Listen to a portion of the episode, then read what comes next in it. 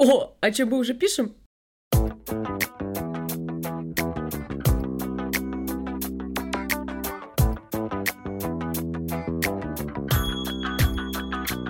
Привет, это подкаст «Мне не надо» и я Анастасия Марценюк. Это подкаст про разные «надо», которые нас окружают, которые задают нам какие-то рамки и ограничивают нас. Сегодня мы поговорим на тему «Тебе надо быть приличным». Приличие, приличным. Я приличный. Мне надо быть приличным. Да. У меня вызывает это кучу отвращения. Это надо соблюдать какие-то рамки, надо кому-то или чему-то соответствовать. А, такое вечное ощущение как будто за тобой кто-то наблюдает. Даже если рядом кого-то нет, это как будто уже вшито часто получается в нас. Это такой забор, который построен. Вот это вот забор приличия. И в разных компаниях, там на работе с друзьями, а, с родственниками, а, каких-то других учреждениях есть свои рамки, свои а, приличия, которые вроде как надо соблюдать. И тогда а, это переходит в какую-то роль. А роль это скорее не я, как я там есть, а функция, которую мне надо выполнить.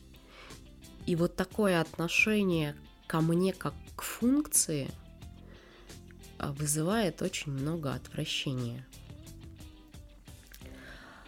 Потому что люди, которые вот вокруг э, пытаются навязать вот, это, вот эти рамки приличия, они же стыдят. Тебе надо вести себя правильно, быть хорошей девочкой или хорошим мальчиком.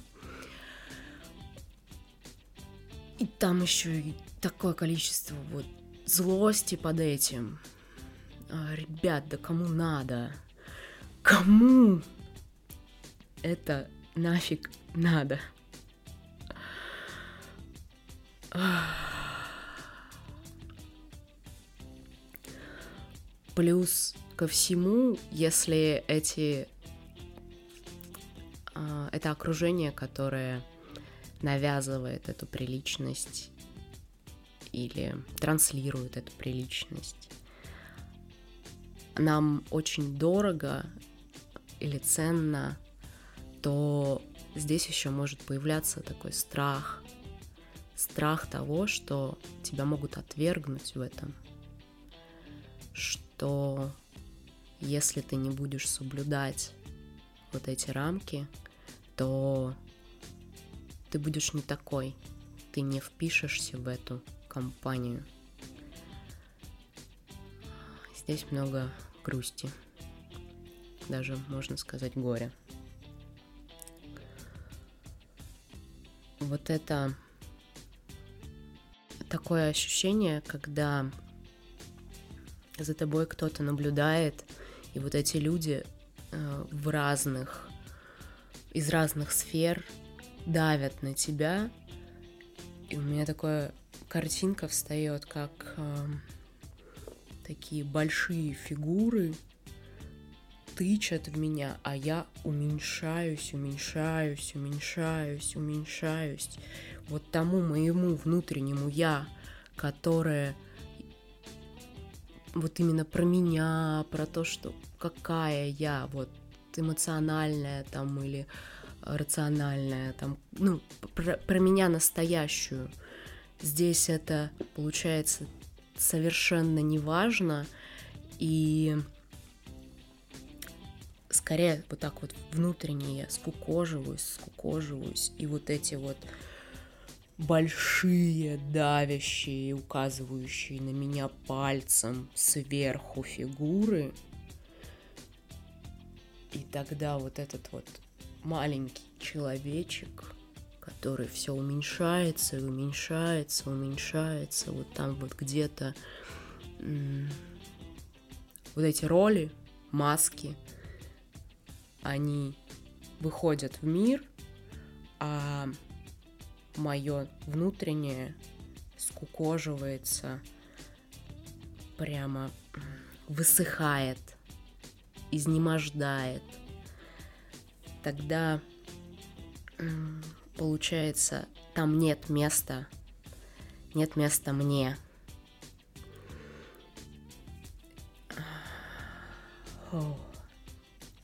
Фу, там очень тяжело. Очень тяжело вот как-то вообще пытаться с этим справиться. Я помню такую историю, когда я преподавала после университета, мне было 21, я пошла преподавать в колледж, и студенты были там кто-то мои ровесники, кто-то постарше меня, кто-то чуть-чуть помладше. Это такая работа, которая как раз-таки очень накладывает рамки. Это было все в маленьком городе, где все друг друга знают. 21. Да блин, кутеж, веселье, хочется ходить по клубам, барам, а, а при этом есть вот эта роль преподавателя, которая выходит со мной за рамки колледжа. И тогда я каждый раз оглядываюсь, вообще нет ли вокруг моих студентов. И это порой доходит до какой-то такой, можно сказать, паранойи. Так это... И ужаса того, что я могу сделать что-то не так. Я помню вот этот момент. Я уже уволилась достаточно несколько лет, как уволилась из колледжа. А, и вот эта вот встреча первый раз своего бывшего студента в баре. И это вот это мое ощущение, что я просто человек. Это было очень круто. Но вот этот выход из каких-то рамок, и особенно если их очень много, вот этих вот больших фигур, а я уже внутри, вот в этой вот э, пустоте, я скукоженная, э, такая изнеможденная. Там тьма, ужас, и эта тьма настолько беспросветна. Там нет ни пола, ни потолка, ни стен, не на что опереться, и просто ты есть в этой тьме. Ух, если вот это вот представить, и это образ, который когда-то был у меня, когда я высвобождалась из э, своих каких-то рамок, вот этого ужаса, тьма, тьм, ужаса и тьмы. И вспоминая свой путь, первое, что было важно сделать, найти какие-то опоры вообще вот в этой тьме. Как-то нащупать эм, что-то твердое. Сесть, э, упереться в стену, добежать до этой стены, ощущение поначалу, что это просто невозможно. Ты бежишь, бежишь, вот этот вот образ. Бег во тьме без какого-либо чего-то опорного захватывает просто мурашками и растерянностью. Но если вот этот образ немножко развернуть и побежать, побежать, побежать, и все-таки на что-то наткнуться. Тогда можно на это опереться. И я прямо вспоминаю вот это свое ощущение, когда я нашла эту опору в этой тьме, села и представила, что во внешний мир я из вот этого маленького скорюженного состояния просто смотрю как такой проектор, а, и я смотрю в этот мир через проектор. У меня идет кино. И тогда мне так безопасно выглянуть в мир. Вот такой вот мной, моим всем существом, которое вот есть внутри. Потому что вырываться и колотить эти рамки поначалу очень-очень страшно, а, может быть стыдно, и кажется, что это совершенно невозможно. Ты ходишь как, а, я не знаю, такая Алиса в стране чудес, вот когда она вот там же уменьшалась, она, и вот ты такая маленькая-маленькая, или там Лилипут в стране Гулливеров, вот это ощущение вот этого огромного мира и маленькой меня, загнанной в, как, в какие-то вот какими-то вот этими рамками, загнанной вот в эту ловушку. И эту ловушку я понимаю, что строю определенно сама себе. Да, с помощью каких-то там вот этого давления со стороны, но сама. И выходить из этой тьмы мне тоже самой, но для меня важный момент, чтобы э, в этот вот в такие сложные периоды когда это происходит какой-то, может быть, кризис, или это что-то уже такое достаточно длительное и привычное, но это хочется поменять. В такой момент э, выходить сначала в безопасный мир. Это может быть какой-то безопасный для вас человек рядом, друг, родственник, тот, который именно создает ощущение рядом с собой безопасности. Либо это может быть специалистом, психолог, психотерапевт. Важно вот это сделать в безопасном пространстве, наработать этот опыт, потому что выходя в мир, а, там не так все безопасно, как, допустим, в кабинете у психолога. Нет, не так и это правда. Но наработать новый опыт сразу э, в выйти и там сказать, я вообще насрать хотела на все ваши приличия и буду делать так, как хочу. Ну, это очень сложно. А, сложно, потому что э, просто не верится вообще в то, что такое возможно, и в то, что этот мир не рухнет, если я так сделаю. Если у меня нет какого-то опыта, ну, то есть есть какой-то негативный опыт, когда мне надо было подстраиваться, мне надо было э, изучать вот эти рамки и не выпадать из них. Если же я этот опыт нарабатываю, новый опыт, тогда я могу э, делать выбор. У меня появляется эта возможность выбора. Вести себя так или по-другому. Где-то, возможно, намного проще мне вести себя приличнее. А где-то нет. Где-то я могу сделать шажок и, допустим, а, не знаю, у меня было до смешного, когда я не могла попросить дополнительный кофе, о, дополнительный сахар кофе в кофейне. Мне было дико стыдно, как будто это что-то жутко неприличное. И начиная с каких-то вот таких вот маленьких шажочков выхода в мир, что ну, мир не рухнул от того, что я попросила дополнительный сахар.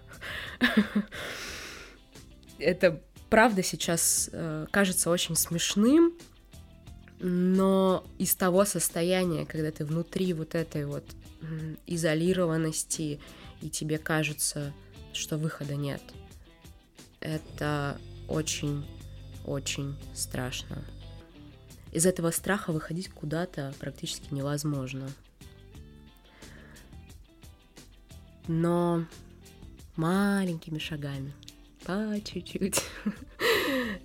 Так это лучше всего за ручку с кем-то. Когда идешь по какой-то тропе в лесу, можешь так это теряться и пугаться.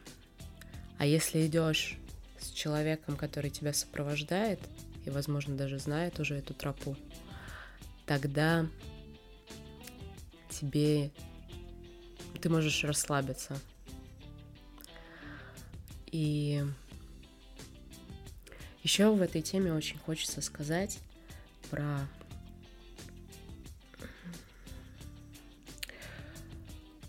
про вот эти выходы, как, как они еще происходят. Ну вот так потихонечку, потихонечку э, сначала, а потом э, есть такая фра... Э, есть такая фаза,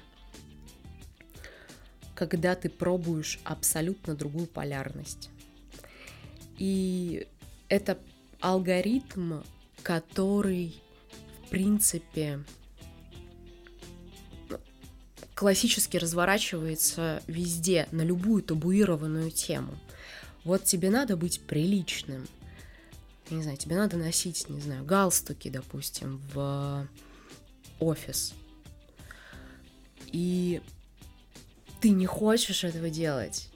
И тогда одна из стадий, когда уже вот этими маленькими шажками ты что-то где-то попробовал, э, будет бунт вот то, что сейчас э, по многом происходит в мире, оно как раз вот очень похоже на вот этот вот такой подростковый бунт, когда как раз-таки в подростковом возрасте вот пытаешься проломить границы, потрогать этот мир на его отдачу. И это ну вот следующая стадия после вот этих маленьких шажочков как раз-таки будет проба другой полярности. Я была всегда такой хорошей, скромной девочкой, допустим, и для того, чтобы мне из этого выйти, надо по... даже не из этого выйти, а найти какой-то баланс. Мне надо попробовать э, побыть другой. И тогда я не верю, что можно учиться на чужих ошибках. Тот опыт, который не прожит мной, он мне не присвоен, он мне не знаком. И я не могу его до конца понять. Только вот то, что я принимаю и пробую, я тогда могу выбирать. Это то же самое, как вот эти первые шаги, когда я увидела, как можно в безопасной ситуации, попробовала по-другому подвигать эти рамки. Я могу их пойти и подвигать уже в мире. И там себя немножко устаканить. И вот это приличие – Ох, мне кажется, это что-то такое, что очень много в нас губит. Губит яркости, губит какой-то легкости, эмоциональности, свободы. Я не отрицаю того, что есть какие-то места, где я хочу соблюдать эти приличия. Да, вот так. А, есть какие-то правила, которые я хочу соблюдать, если мне это важно и ценно. Но важно очень, вот этот момент, есть ли выбор у тебя соблюдать это приличие или все-таки это для тебя жесткая рамка, которая тебя ограничивает. Вот в этом, мне кажется, самая такая загвоздка внутреннего ощущения приличия. Ох, мне не надо быть приличной. Ну, правда, не надо, и вам того же желаю. Желаю выбирать. Выбирать те отношения, выбирать те компании, выбирать те ситуации, где с удовольствием и не задвигая себя, вы можете соблюдать эти рамки, которые там есть в какой-то ситуации. Именно не задвигая, не задвигая себя. Так что берегите себя, любите себя. Обнимаю. И на сегодня все. Пока-пока.